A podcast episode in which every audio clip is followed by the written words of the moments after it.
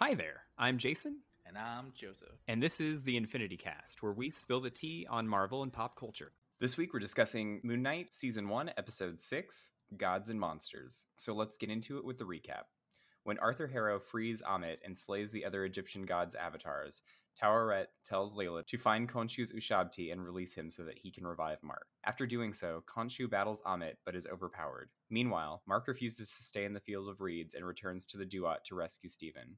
With Taweret's help, they escape through the gates of Osiris and awaken in their body. Sensing their return, Khonshu rebonds with them, healing them and restoring their powers. Layla discovers that Ammit can be defeated if several gods' avatars bind her into a dying avatar, so she bonds with Taweret and joins Mark, Steven, and Khonshu in fighting Harrow and Ammit. Harrow overpowers Mark and Steven, but they black out and they find that they somehow defeated him. Mark and Layla seal Ammit in Harrow's body, imprisoning her. Khonshu urges Mark to execute Harrow and Ammit, but Mark refuses and orders Khonshu to release him and Steven instead. The pair find themselves in a hospital, but choose to continue their new life together. In a mid-credit scene, Harrow is abducted and executed by Jake Lockley. All right. So Moon Knight, it was all action oriented, which kind of was surprising to me actually that it was pure action the entire time. And you know, let's just start with the ending. We finally got our Jake Lockley situation going on. We finally got that twist. Yeah, and he's a limo driver instead of a cab driver. He's a limo driver. um, and I still hold true to my theory that we're gonna find out that he was he's a creation possibly of Steven and and to rationalize the fact that Mark has no idea where he came from. Um, and Khonshu is a manipulative asshole. So there we go. He really jacked Steven's swag. He was wearing that Mr. Knight costume and he looked fresh. Yeah, no, he did. it. He did. He did. And like the whole episode was great just in the action terms of it all. I mean, watching watching them go at it working together interchangeably was was the highlight of the entire episode. Well, I'd say was the highlight of the entire episode, but the one thing that to me personally stood out and made the whole episode worth watching was Layla. Oh yeah. Yeah, and just that, that everything, even the contrivancy of the little girl being like, "Are you an Egyptian superhero?" I'm like, you know what? I'm just moved by that. I love it. It's wholesome to me, and it's well deserved and earned. So I'm I'm not going to be cynical about it. I'm just going to enjoy that, and I did. I'm glad that we uh we got in that theory about her being the Scarlet Scarab at the end of the last episode because we did it. Yeah, there we go. She was. That's it. She uh, she was the Scarab Scarab. It all it all lined up that that's where that was going. I don't know why the hippo goddess gave her scarab costume, but it looked flawless, so I'm not mad. I love that hippo. That fucking hippo. She's, I could just watch her and the voiceover and Layla doing like the voiceover. You know, like you know, like when she was being controlled, uh, you know, possessed by her for the moment. It was it was just so. Yeah, her body her body language every time that happened was lovely. It was it was just I could watch that forever. It was amazing. Also, I really liked that uh she was speaking through like dead bodies. Yeah, yeah. It was it, all the time. It just became something so. Uh, I love that part of the episode a lot. Um, whether it was dead bodies or awkwardly dead bodies, or um, or doing the pantomime herself, like just that voice actress who's doing the hippo is is nailing it, and all the people who are doing the pantomime for it are just having fun. You can tell. Also, we got the fun fact that she ferried Layla's dad to the field of reeds. Yeah. So we know her dad's doing well in in paradise. Good for him. Yeah, I mean, after being murdered and things like that, I, I take that as a win. I take that as a win, definitely. Going back to those clean transitions from Mark to Steven, though. Oh, the, the, that whole battle sequence and fight sequence was so fun to watch because of that. It just keeps shifting between everything. Um, I mean, the one cop out I say about the whole episode is that, like, when I mean, we knew that something was going on with the whole Jake Lockley personality, the whole Jake Lockley personality, and it just when we didn't get, I guess the the fight that we wanted. I mean, like one second it's like, oh my god, he's about to die, and the other one is like, nope, he won this. I'm like, what the fuck happened? Even everyone was like, did you do this? And Mark's like, nope, Steven? certainly not me, sir. You know, it was that. So we all knew what it was and what was going on with that because it, it, it had been very much teased the last couple episodes, but it was kind of a cop out not to see that fight. You know, I really kind of wanted to see that. It really was a cop out, but at the same time, I do think it's a very clever way of keeping the show's rating in check. We're missing all the ultra violence. Yeah, as opposed to as opposed to multiverse of madness. Anyway, um, Spoilers. Spoilers, lots of violence. But God, I would love. I need a live action, like theatrical Moon Knight that has an R rating. I want that. Sorry, Disney. I love your Disney Plus stuff, but I really want an R rated Moon Knight. You don't have to cut away. Give us Jake in his full glory. His full Spanish speaking glory. hmm Though, like, is that the theory still stands? Is that he's using a heavy New York accent and speak Spanish? Like, is, is did we see him pull that, or does Mark just have a heavy Brooklyn accent when he wants to? Like, what's the theory there? Hell, there could be another person in there. We don't know. Yeah, I don't think so. I think it's just three. This there were too many obvious signs it was just three. Going back to Khonshu, though, you're right. What a fuck. He was very specific when he was like, okay, I'll release you both. Yeah, it was a legal loophole. It was a le- nope. Don't worry, you guys are not going to be bothered by me. I will. You will not see me again. You two will not see me again. Specifically, you, Mark Spector, and Steven Grant. I release you both. Wait, why do you say it like that? That seemed too specific. No, no, no. We're good. We cool. We cool. You go. you go on your own way. Three, two, one. Hi, Jake. Ready to get down to business to murder everyone on the block? Yes, we are. Let's do it.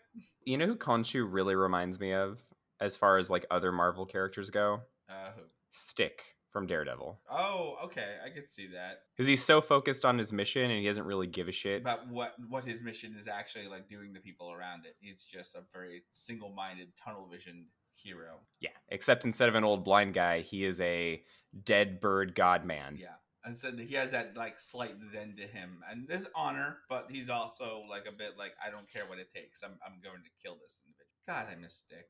He was such a great character, ruined by the defenders. Ugh. Yeah, the Defenders ruined most of those characters a little bit.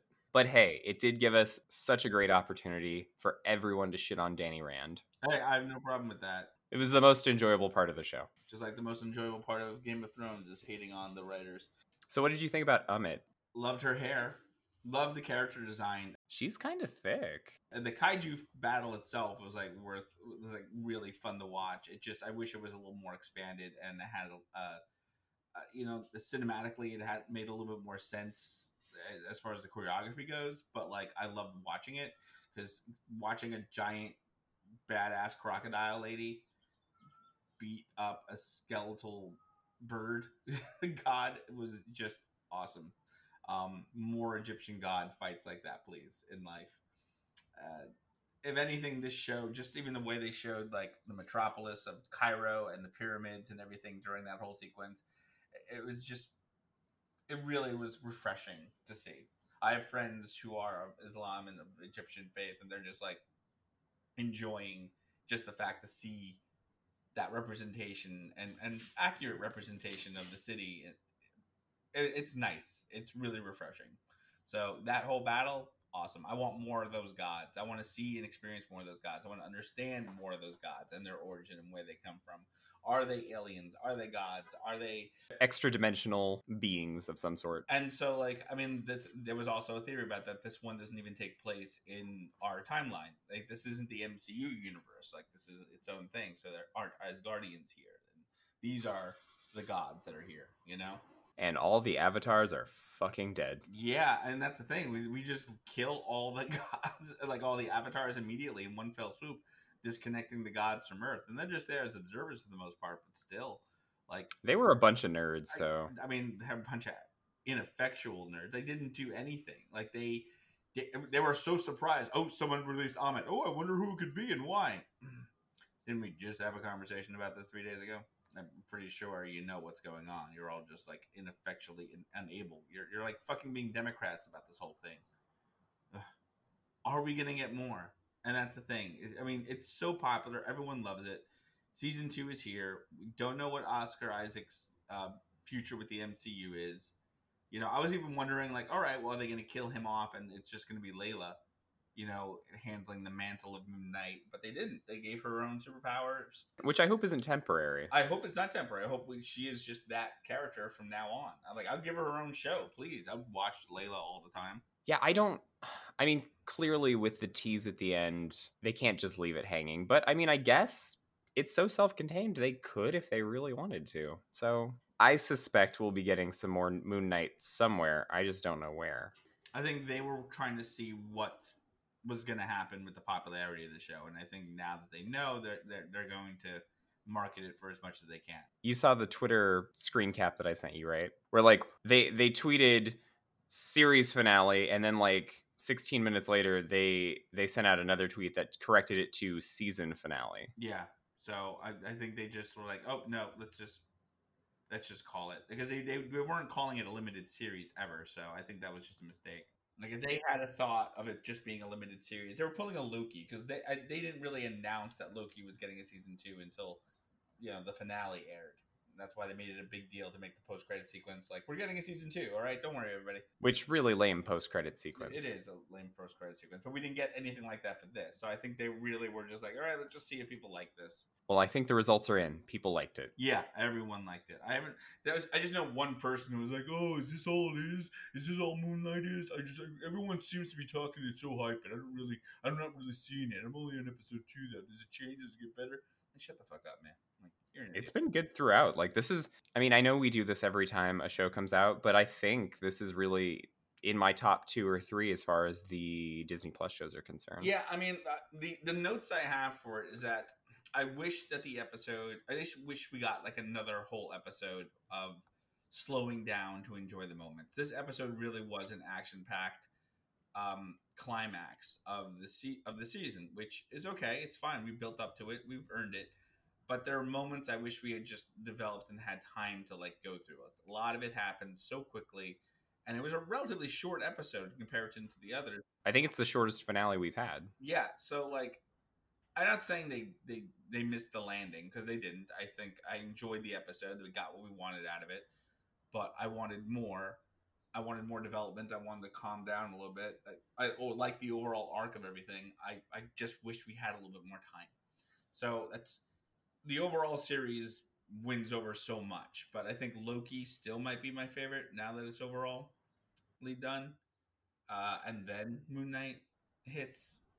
So it And and then and then WandaVision because that's about where I'm settling. yeah, and then WandaVision. I rewatched WandaVision uh, just a couple of days ago. Well, not yeah, last week, um, and um, in preparation for Multiverse of Madness, and that's, that show is just fucking brilliant. Though WandaVision suffers from the most from the pandemic problems. You can tell at the end of the episodes. Just the Disney Plus shows have a hard time with the last few episodes, and maybe it was the pandemic problem with all of them. You know, because we're just only now getting out of it, where people are producing things relatively close to normal again.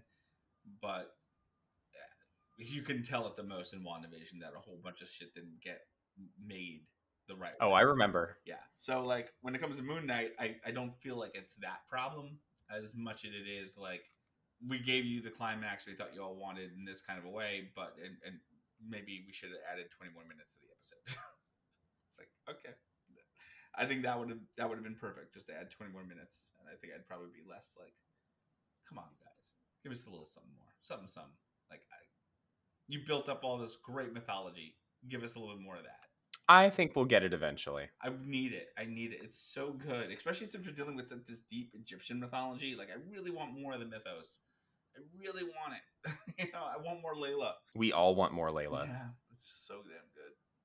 The music is amazing. The soundtrack is out, so I'm going to be listening to that nonstop for a while.